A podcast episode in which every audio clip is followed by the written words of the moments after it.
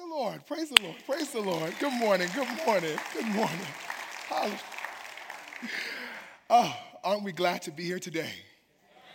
Aren't we glad? Glad about what Jesus is doing. Let me tell you, thank you for the blood applied. That's good news. That's good news. Oh, Father, we ask for you to reign in this place. Spirit of the living God, fall afresh on us. Do only what you can do.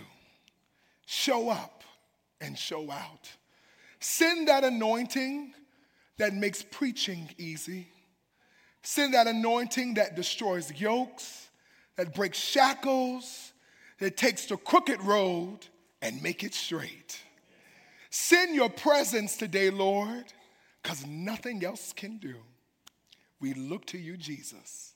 In Jesus' name, amen. Amen, amen, amen, amen.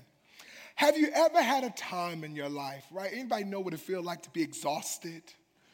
Right? Yeah, yeah, it's all right. Talk to me today. A time in your life where you felt inadequate, a time where you felt undone, maybe even some language where, you know, it was like, you know, you just feel like you wasn't it, whatever it is. Maybe because of a series of mistakes and bad choices, you perhaps had left you feeling like maybe you weren't the good guy in whatever narrative. Perhaps you can identify with those feelings and maybe even to a depth of other emotions where things you would not even want to articulate out loud. It could have been for a number of reasons, maybe because of something you might have done, maybe because of something you didn't do, or maybe because of something you're too afraid to do. But with all of those feelings, you might often find yourself beating yourself up, telling yourself if you would just do better. I can relate to that.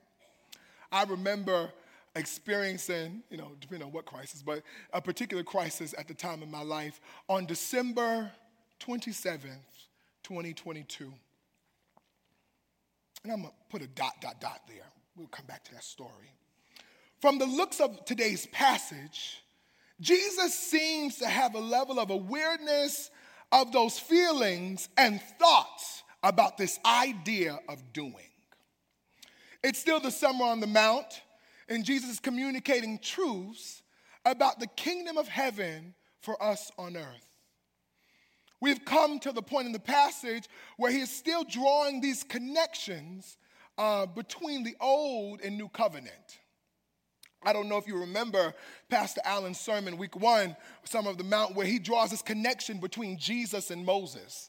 This concept of what happened with Moses is now seen to also be happening in the experience of Jesus, and this idea of it being elevated in the person of Jesus Christ. Well, let's look at the first passage we see here Matthew 5 and 17. Do not think that I have come to abolish the law of the prophets. I have come, or I have not come to abolish them, but to fulfill them. Jesus makes another reassuring statement here that stands out to me that he hasn't come to do away with it, but to elevate it. Choosing maybe even what seems to be an odd notion in its time. Matthew 5 18 to 19 says, For truly I tell you, until heaven and earth disappear. Not the smallest letter, not the least stroke of a pen will by any means disappear from the law until everything is accomplished.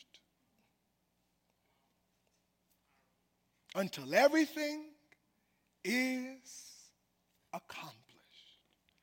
Now, This is not today's sermon, but I, I think that's fruitful for some of us that are reading it. There is something about God just in this verse that what he starts, he finishes. Okay, I want us to track together. That not a thing will go by, not anything he has articulated will fall to the ground. No, no, no. He's going to watch it to see it through. Now, we're going to see that pop back up later on. Verse 19 Therefore, anyone who sets aside one of the least of these commands and teachings accordingly will be called least in the kingdom of heaven. But whoever practices and teaches these commands will be called great in the kingdom of heaven. Jesus is still, you know, he's, he's, he's, there's some jargon here that he's playing with, and he reveals a secret just in the way he articulates his parables that the truth is Jesus is the fulfillment of the law. And that brings us to the key passage today Matthew 5 and 20. That's where we're going to find our thoughts.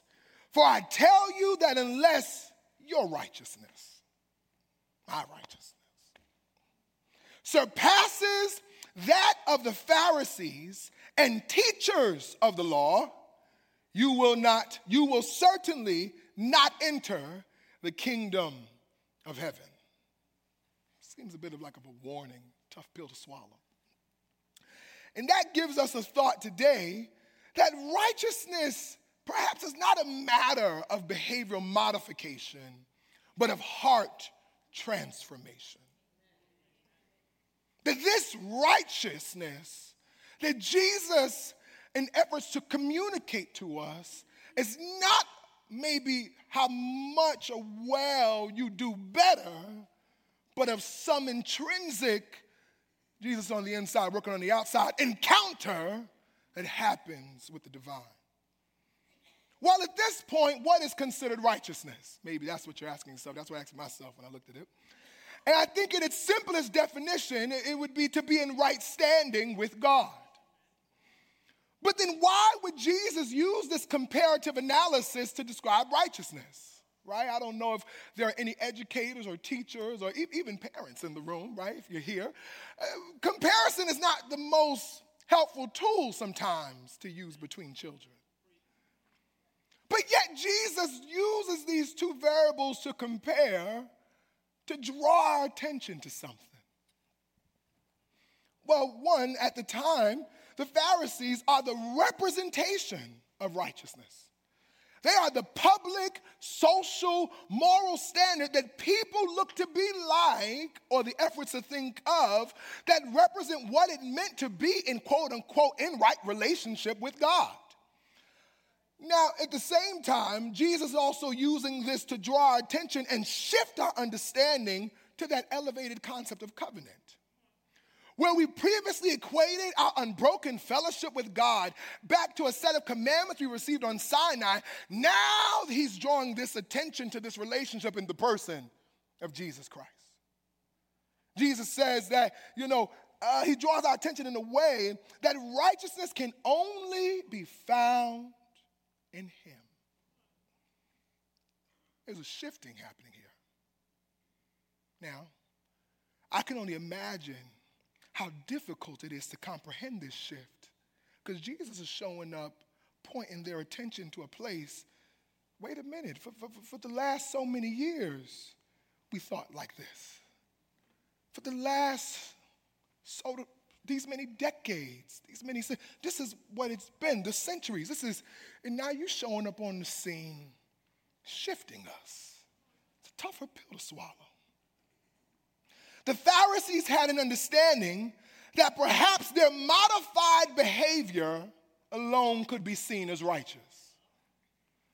But Jesus challenges the foundation of that piety that pious thinking, and he echoes what we see later on done uh, through Apostle Paul in Romans 3 and 9, and it says this Well, then, should we conclude that we Jews are better than others?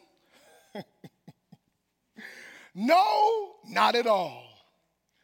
For we have already shown, it's already been visibly seen that all people, whether Jews or Gentiles, whether Jews or not Jews, are under the power of sin.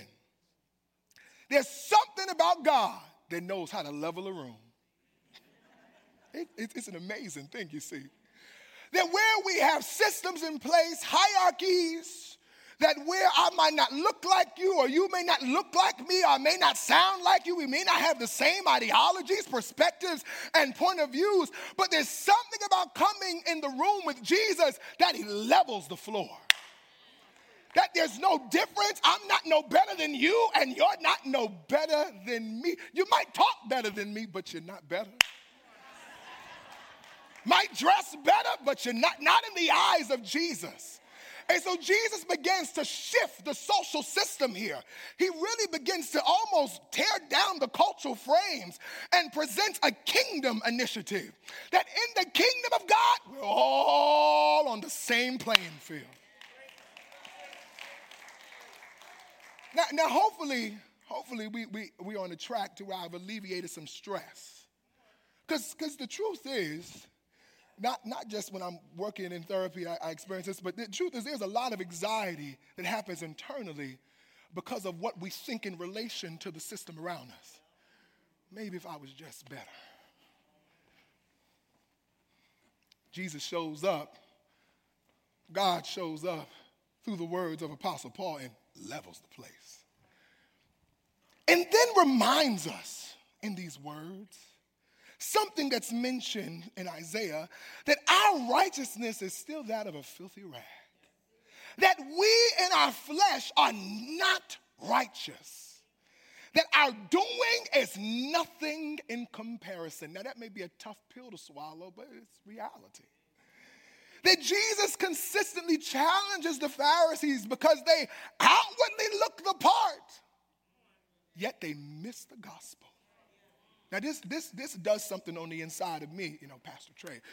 Because I, I, I would hate to look the part, sound the part, get the words right, the commas and the period, and still miss Jesus. I could only imagine the anxiety and the temperament on the inside of try, I got all the outward things put in order and missed the gospel. It, it, it, it, plays over something like this Matthew 15, 7 through 9. You hypocrites! Isaiah was right when he prophesied about you. These people honor me with their lips, but their hearts are far from me.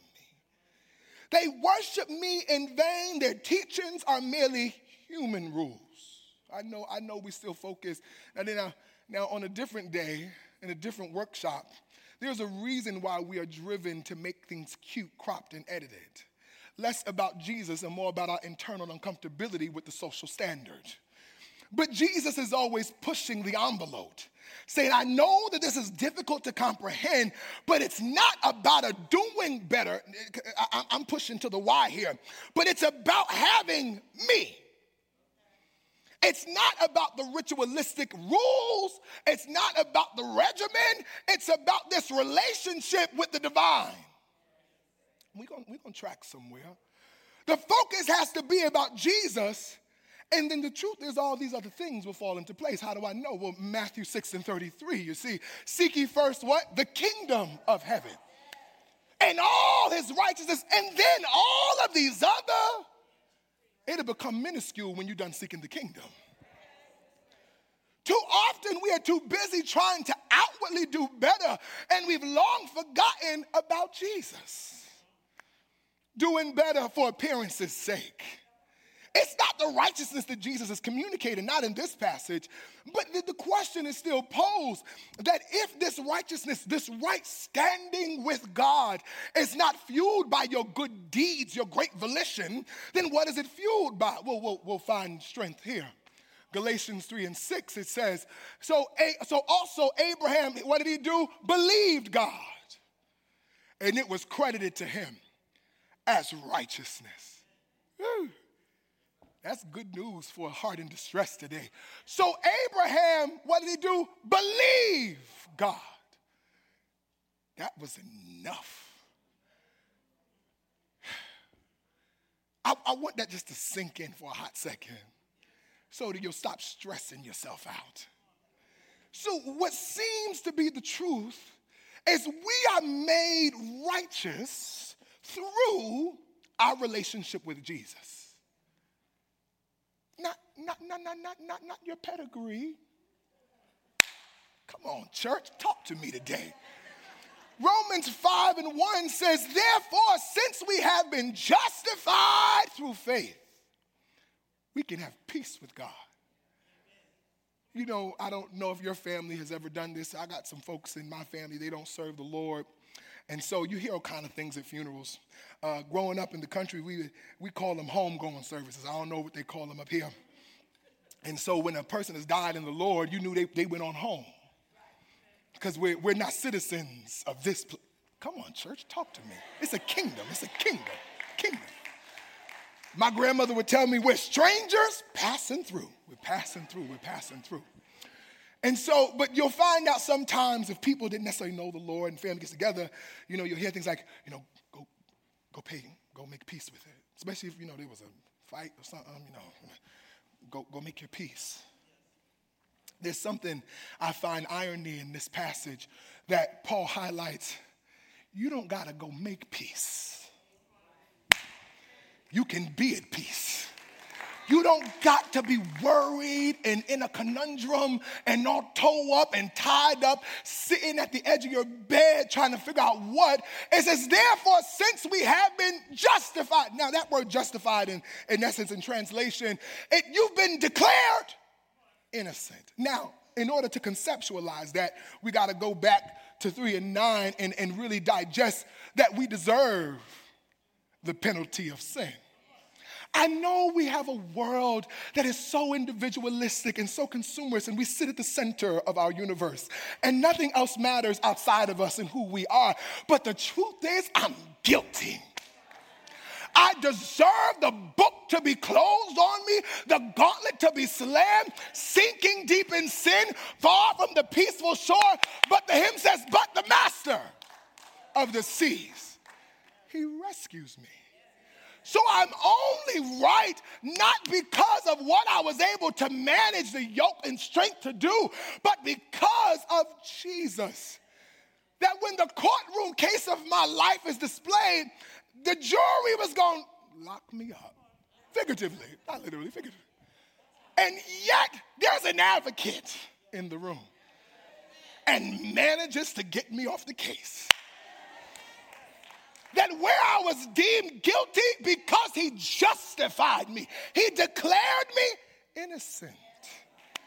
Aren't we thankful for Jesus today? You are not righteous because of what you've managed to do, but you're righteous because of a bloody cross. Woo! What happens in this courtroom is he's pierced in his side, a crown of thorns upon his head He's flogged, he's striped until he's unrecognizable. And that is enough payment to pay for my guilty case. The sacrifice of Jesus pays the price of sin. Now, now I want to throw a uh, disclaimer out there. There's not another sacrifice to be paid. I know, I know, I know, I know, I know, I know. We tell ourselves that we gotta, his payment wasn't enough sometimes I, I, I find myself, I got to check myself because I get stuck up in that thinking that is somehow there's something I can do in my moral capacity to be enough to pay when he became a curse for me. The scripture says, Cursed is any man that hangs on a tree. And, and that, that, that man, that man that hangs there, Jesus, he becomes a curse in my stead. And I find myself reducing my relationship as if that wasn't enough to pay. Okay, church because of Jesus and Jesus alone. The worship song we sang today was so on point. Thank you, Jesus, for the blood applied. I'm thankful today. It was ugly, distasteful, socially, it, it wasn't someone you wanted. Uh, now, come on, let's stay in the scriptures. You didn't even want to be known have known that man at that point, but he takes a gushing for me. Well, so I'm made right because of the relationship with Jesus. But now, what does that mean now for this transformation? Well, I'm glad you asked. I'm glad you asked. The key to heart transformation, it, it might seem like a simple thing.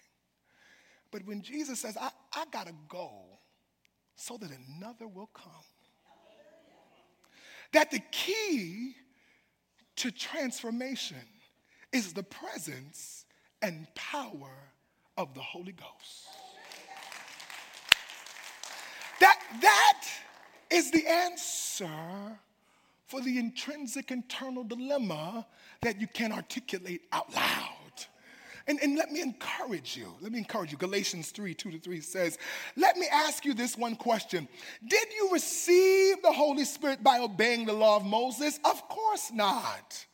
But you received the Spirit because what? You believe. Tell you, that belief is a, is a dangerous thing. It's a dangerous thing. The message you heard about Christ, how foolish can you be?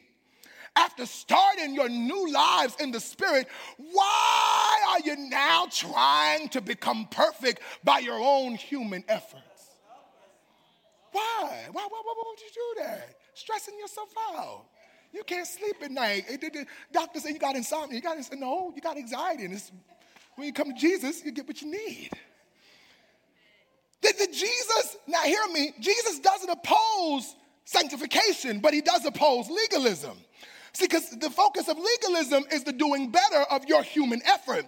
But sanctification, ah, see, that's the work of the Holy Spirit. That can only happen in communion with the Spirit. We can't accomplish anything without the presence and power of the Holy Spirit. Philippians 2 and 3. For it is God who works in you to will and to act in order to fulfill, guess what? His good purpose. The answer to the issue of your soul is not do better, not a shame complex. The answer to the inconsistency and proclivity of this human condition is an encounter with the Holy Spirit. It is a child running into the presence of his father. That we run into the father's presence and consequently we fall into his grace. It, it, it, we fall into an encounter with the presence of the Spirit and we are changed. You see, the father pours out his spirit to do what only his spirit track with me, can do. And we respond. So this is where your action comes in at. It's not a you doing, it's a response to the divine that we respond to the Spirit. Yes, Lord. There was a song we used to sing growing up. I say yes, Lord, yes. To your will and to your, I'll say yes, Lord. I'll trust you and obey. When your spirit speaks to me with my whole heart, not half of it, not a little bit of it, not 20%, with my whole heart, I might be scared, but I'll agree. My answer will be yes. So when, when we receive Jesus, lean into the work of the Holy Spirit, that's when we're at the precipice of divine encounters. And let me tell you something Jesus is prepared to step into the messy pages of our narratives and not fix it. Eh, no, no, no, because see, then there's another conversation on a different day. It's in those pages, there's, that's testimony. I know we don't want nobody to know the story, but there's a testimony there. But heal and hold and mend and put back together so you remember the story we started off with? We are at the close. December 27th, 2022. Found myself, you know, it's the end of the year, and maybe I may be the only one that, you know, rehearses New Year's resolutions still. I to be transparent, you know. It's the end of the year, and so you think about the year that you've had, and you consider the year ahead of you in this particular time, in my moment of introspection, I'm, I'm looking at all that has transpired in my year. And then I got some decisions ahead of me. One of those decisions in transparency was coming here. And I found myself as I looked over the year feeling really inadequate. God, you, I don't know if you're really calling. Me. Now, the, the, irony is, right, and I'm five days before the new year, I already told Pastor Allen, yes, I'm about to call him back. Hey, brother, I don't, I don't know if this is, if I'm really the person you've called in this time. I, I, understand the initiative, I understand, but the, the accuser of the brethren has a way to rehearse all of the messy, horrendous pages of your story. See, maybe there's somebody else. And after I went through this conundrum all in my mind all throughout the day, I, I still got ministry endeavors that I had to accomplish that year. The Holy Ghost asked me the question, he said, Are you tired, son? And so I always find it so ironic when God asks a question. He often asks questions that he knows the answer to, but he invites you into a moment with him. He says, Are, are you tired? And I got a hunch in the spirit that he's asking some of you that question today. Are you tired? Are you tired of just getting so beat up by the accusation of Satan? Having you run like a hamster on a wheel in your mind, going through a catharsis cycle up and down, up and down. He said to me, He said, Son, it wasn't you that brought you here. It's something, uh, the enemy will have us so tripped up in ourselves that our focus has left Jesus and gotten onto us and onto things. He said, Son, it wasn't you that brought you this far. I know the story, and I've chosen you for such a time as this. And if I brought you this far, I'll take you all the way.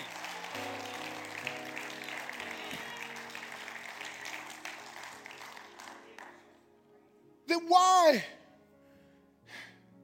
If you were not saved by the law of Moses, why would you give up Jesus at this point to try to do this in your own human efforts? Folks,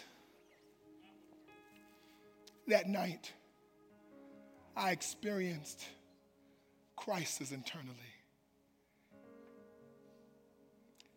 And then I experienced the divine. You might be between a rock and a hard place. And you might be too afraid to tell anybody right now because the truth is, it's you versus you. I, I, want you to invite someone else into the narrative today. Now, now, now, now, now, you run the risk of it not being about yourself if you invite somebody else into the narrative. But I'm telling you, that's a good decision to make. Because if Trayvon do it, well, Romans 3 and 9 and already told us the, the, the result of that. But, but, but I'm telling you, I'm telling you, I'm telling you, try Jesus. That this righteousness is not about you doing better, but about a divine encounter. And let me tell you, there will be perpetual encounters. I know some of you I, already got Jesus. So, you know, this is a good sermon. I already got. No, no, no, no, no, no, no. He takes us from faith to faith, glory to glory. And so you probably have already been through many dangers, toils, and snare, and now you at this hump in the road. But I'm here to let you know He is prepared again to encounter you. Let us stand. Let us stand.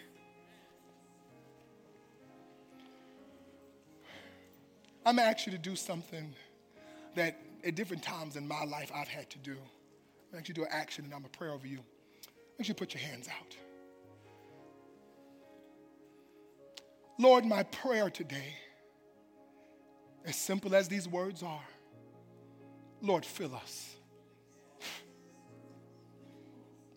Fill our cups, Lord. Fill our cups Lord, some of us in the room, our hearts are hurting, our minds are troubled, our legs have gotten weary, the pressure is hot in our lives, and we don't know what to do. Then, God, some of us were in the room, we've tried it our way time and time again. And right now, God, we're tired. shackled by a heavy burden, beneath the load of guilt and shame. So, Father, we come to the fountain that never runs dry. And we say, Lord, fill us as only as you can. That nothing in this world will ever do Pour out your spirit afresh on us because we need you. We need you. We need you. We set aside our pride today and we say, We need you. We set aside our indecision today and we say, We need you. Because without you, we are nothing.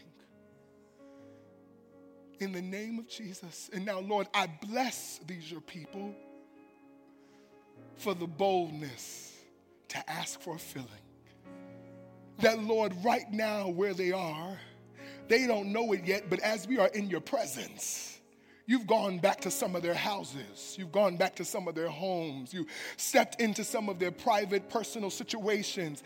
And right now, you are taking what the devil meant for destruction and turning it around. For some of them, you're changing their weary minds. For some of them, you're changing hard hearts. Right now, right now, in this very moment, we are encountering you and will never be the same. Father, I bless these your people to do